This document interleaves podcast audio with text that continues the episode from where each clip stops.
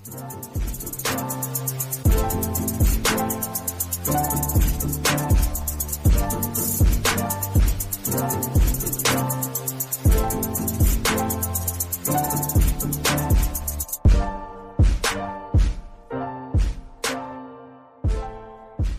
is up, y'all? Welcome to another edition of the Roundball Ramble podcast. I am your host, Corbin Ford. Follow me on Twitter at Corbin N B A. This is part of the Sports Ethos family of podcasts, so check out Sports Ethos on Twitter at Sports Ethos Online, sports ethos dot com. Pretty simple, S P O R T S E T H O S. All together, you got it. It was a fun day of hoops yesterday. Today is Monday, the fourteenth of November, and it's crazy to believe that we're almost halfway through the month. Wild. But we had some fun basketball last night. Lakers finally got a win, had a couple of fifty-point performances. A really good, really good night of hoops last night. We're going to breeze through it real quick, get you ready for today. Let's go around the league with the scores from last night. We're going to start in Washington, where the Wizards beat the Grizzlies one oh two to ninety-two. Wizards were led by twenty-five points by Kristaps Porzingis, who has been on a mini tear the last couple of games with Bradley Beal out due to injury. But he wasn't alone. twenty-one points for Denny Avdija. Uh, you had twelve for Corey Kispert and ten apiece for both Monte Morris and Jordan Goodwin. Uh, Kyle Kuzma definitely dropped off a little bit. Uh, after having thirty-six points and then twenty-five, he only had nine and eleven rebounds, but a good balanced team performance is really what led the Wizards against a Grizzlies team that was shorthanded without Ja Morant. They were led by nineteen points for by Dylan Brooks, um, along with seventeen by Tyus Jones and five assists. Santi Aldama had fifteen as well, and then there was twelve points from Steven Adams and eleven from David Roddy, but it just wasn't enough. And that's kind of more of the story. Kristaps Porzingis, though, again, is sort of the, the tail of the tape here. The way he's been able to play, not only shooting the ball, because, yes, that's part of his game, but especially being a lot more dominant in the paint, kind of being a force around the basket, having some monstrous tip slams. Uh, this has been him over the last couple of games. Really cool to see. Um, you know, play a little bit less like the unicorn, a little bit more like the monster. No one calls him that, but I thought it was good to say. But, yeah. Nuggets just mollywop the Bulls, one twenty-six to one oh three. Michael Porter Junior only had one job on his mind. That was getting buckets. Didn't give you a whole lot else, but buckets is what he brought in bunches. He had thirty-one points. Like I said, only one rebound and two assists, but when you have what you got from him points-wise, you're okay.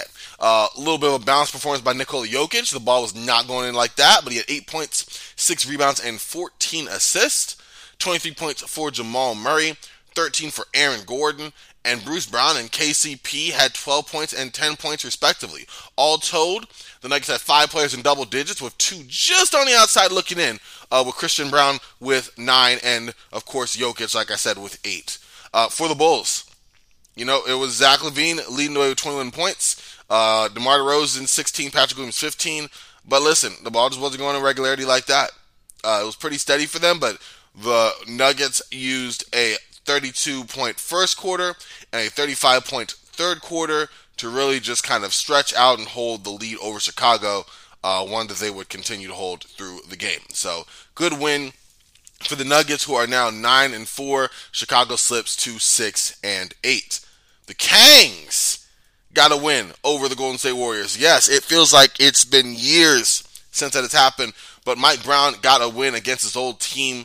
Uh, remember, the Kings had had a close contest over the Warriors uh, just a week or so back, but the Warriors held on to win um, after relinquishing a huge lead uh, to Sacramento before restoring order. In this one, Kings said, nah, we got you. Warriors got a lead, uh, thirty-nine twenty-six at the end of the first, but then the, the Kings used a thirty-eight point second quarter and a thirty-four point third quarter to, ta- to tie and take the lead, and the fourth quarter just held their ground over Golden State to win one twenty-two to one fifteen.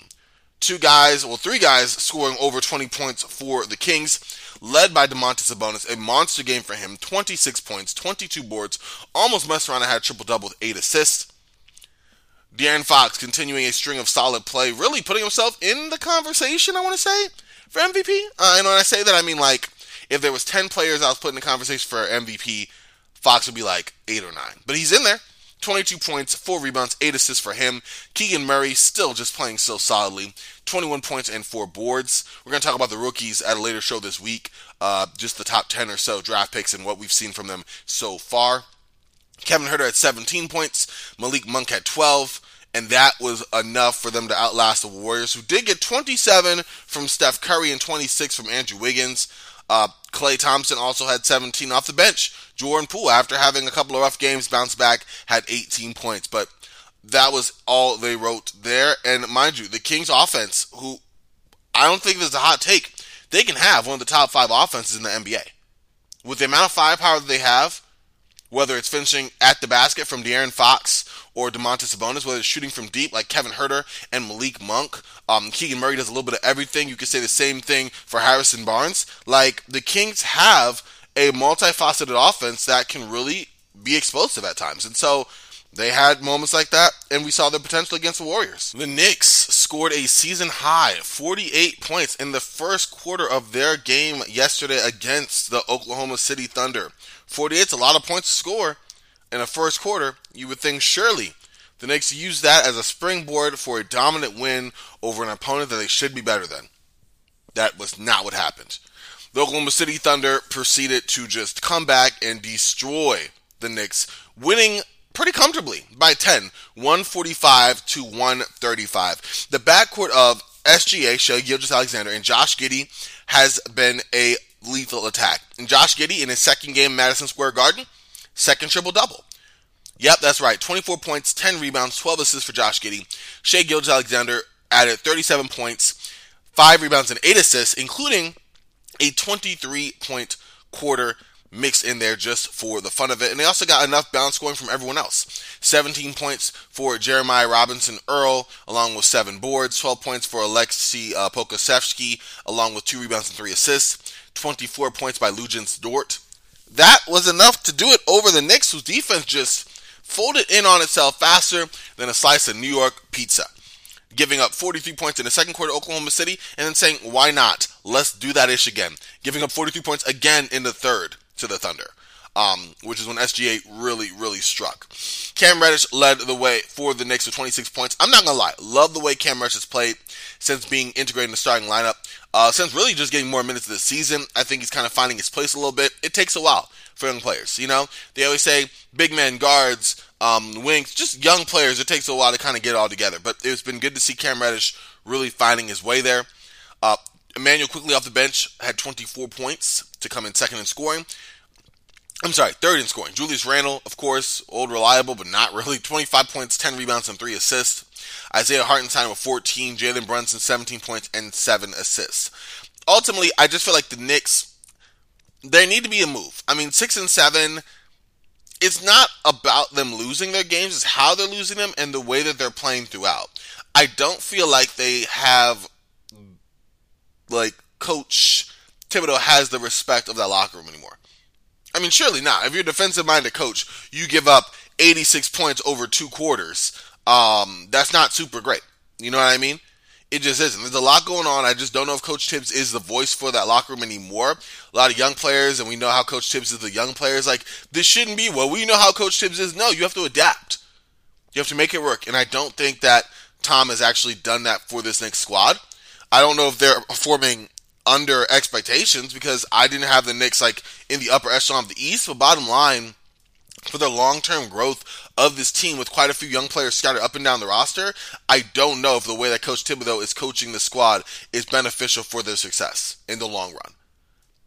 I don't know if I'm calling for a coach's job. Not really my thing. I just don't know if he has the respect of that of that locker room. And you could say the same thing for the Lakers last year with Coach Vogel.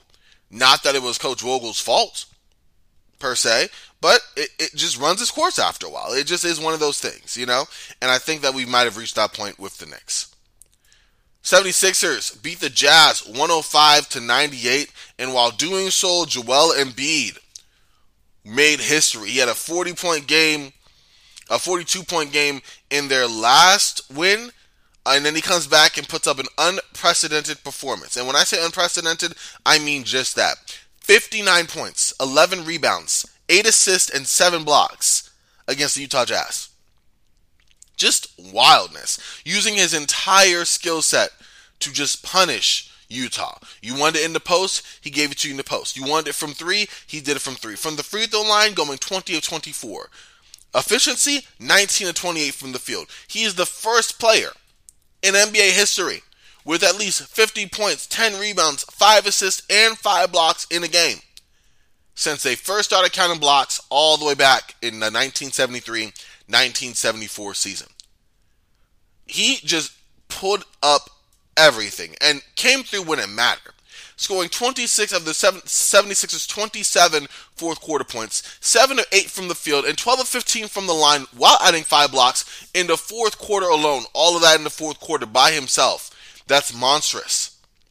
This is the fifth highest scoring performance in seventy-sixers history, sliding in behind A I's sixty points back in two thousand five, Wilt Chamberlain, who holds the next three marks with sixty-eight, sixty-five, and sixty-two, and now Embiid is right there. Just a crazy game for him. And listen, the Jazz, man, they are no pushover. They needed, the seventy-sixers needed every point of Joel Embiid's to take a win over Utah, because Utah was in that game. Absolutely. Sixers were up one oh one to ninety-eight with a minute and nineteen seconds left. Embiid blocked a layup from Colin Sexton and then came down and hit a nice little jumper to seal the win for the seventy-sixers. But like, this was this was a, a monstrous game for Embiid, who did miss four or five threes. Not picking nits, just calling it like it is. Uh, but the Jazz, y'all, They they came. They played. They have been solid. There's a reason they are ten and five. That record is no joke. Just, again, balanced scoring performances across the board. Uh, this time, Malik Beasley led the way, eighteen points off the bench. But you had fifteen points apiece from Colin Sexton off the bench and Larry Markkinen starting, along with ten boards for him. Kelly Olynyk had fourteen points. Jared Vanderbilt, one point shy of a double-double, nine points, ten boards. twelve points for Jordan Clarkson. Like, solid performances up and down the roster for the Jazz, who at any given night, somebody could step up and lead them. Not enough people stepped up in this game in a major way. And, I mean, when you're facing a dominant Joel Embiid like that, I mean, how can you? All due respect, but the front line of Olynyk, Markin, and Vanderbilt isn't necessarily going to get it done against Joel Embiid. Now, it's going to be like a fifty-nine point performance, usually? I'm not saying that, but Embiid was a monster. Aside from his fifty-nine points, it really was just it for the seventy-sixers. eighteen points and three assists for Tyrese Maxey. No one else in double digits. eight for Tobias Harris. six for DeAnthony Melton. five for George Niang. That was it. But that was enough. That was enough. Joel Embiid was enough. What a game for him. What a performance. Just, just history. And that's one of the fifty-point games that occurred last night. The other? Glad you asked. Let's go over to Cleveland. The land where it was a match between Donovan Mitchell and Rudy Gobert, except it wasn't, since Donovan Mitchell was out with an ankle sprain along with Jared Allen, who was also out. Uh, his injury was also a sore ankle. Uh, those two being down left the Cavs out two All-Stars, and that was the difference. Um, the Wolves had a great team up, but I, I say this, I'm trying to find the words, because it doesn't seem like we've had both those guys on it all season long, either one or the other, but both those guys were on it, those two guys being D'Angelo Russell and Karl Anthony Towns, who led the way with fifty plus points of their own. Towns had twenty-nine points and thirteen boards, D'Lo had thirty points, fifteen of them in the first quarter, nineteen off the bench for Torian Prince, ten for Anthony Edwards, and that was enough to hold a furious comeback from the Cavs, who really came on the warpath, mostly behind one Darius Garland, who had our second fifty-point game of the night. fifty-one points, six assists, incredible shot-making for Darius Garland, especially in a third quarter where the Cavs started to climb back, and in a monstrous fourth quarter where the Cavs scored forty to really make it a sweater down at the end there. But unfortunately, it just wasn't enough. He wasn't alone. Lamar Stevens had fifteen points, K-Love had fourteen, thirteen for Karis LeVert, and fourteen for Cedi Osman. But Darius Garland was the story for this game. Honestly, just couldn't be stopped. sixteen of thirty-one from the field, ten of fifteen from three, was just on fire. A career high for him, but it just wasn't enough. The Cavs just couldn't complete the rally. Um, Cleveland had trailed ninety-nine to seventy-five late in the third. So that fourth quarter is really where they made their mark. For a second, Garland's fifty-one points was the highest in the N B A this season. Remember, like I said, um, Joel Embiid had fifty-nine points. That came an hour later. Ja Morant had forty-nine against Houston on October twenty-first. The Cavs' franchise record of fifty-seven points is shared by both LeBron James and Kyrie Irving. Garland fell four points shy of that. That's kind of crazy. It was an incredible performance. Uh, Garland being the fourth player to score fifty. James has done it nine times. Irving has done it twice. And way back, Walt Wesley did it once himself. His ten three-pointers doubled his previous single-game career high and were one short of Kyrie Irving's team record. But again, D'Lo and Karl Anthony Towns just played phenomenal. Cleveland had was down. Donovan Mitchell and Jared Allen are a big part of what they do. And unfortunately, they... They, they they lost. I mean, they didn't have enough firepower to come back and complete the comeback, and that is what it was. But what a game for Garland. Like, that was, in my opinion, the nomination for the best performance of the night. Yes, I know it's in a loss. I don't care. I don't care. I don't care. Lakers beat the Nets. Yep, this is not a typo. The Lakers beat the Nets one sixteen to one oh three. Anthony Davis came. He saw, and he conquered. thirty-seven points and eighteen boards for him. Lonnie Walker chipped in with twenty-five points on four or five from three. Just one rebound, no assist. But guess what? The Lakers needed points, they needed threes, and they got it both from Lonnie Walker. Double-double for Russell Westbrook off the bench. Shooting efficiency wasn't great, but fourteen points, six rebounds, and twelve assists is not bad at all. And then Austin Reeves with fifteen points. That was enough to do it, to beat the Nets, who were on the second night of a back-to-back. Kevin Durant had thirty-one points in thirty-eight minutes, nine rebounds, seven assists. You had fifteen points from Cam Thomas, thirteen from Edmund Sumner.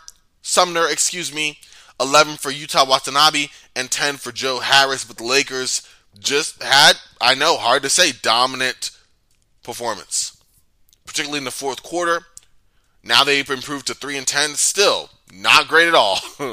If the N B A season ended right now, they are all in the race for one Victor Wembanyama, but they really aren't, because remember that pick goes to the New Orleans Pelicans. But the fact that they had a good win against a team that had won Uh, four in a row, not bad at all.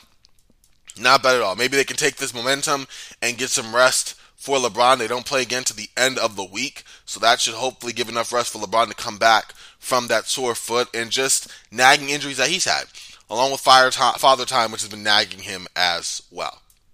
Looking at today's games.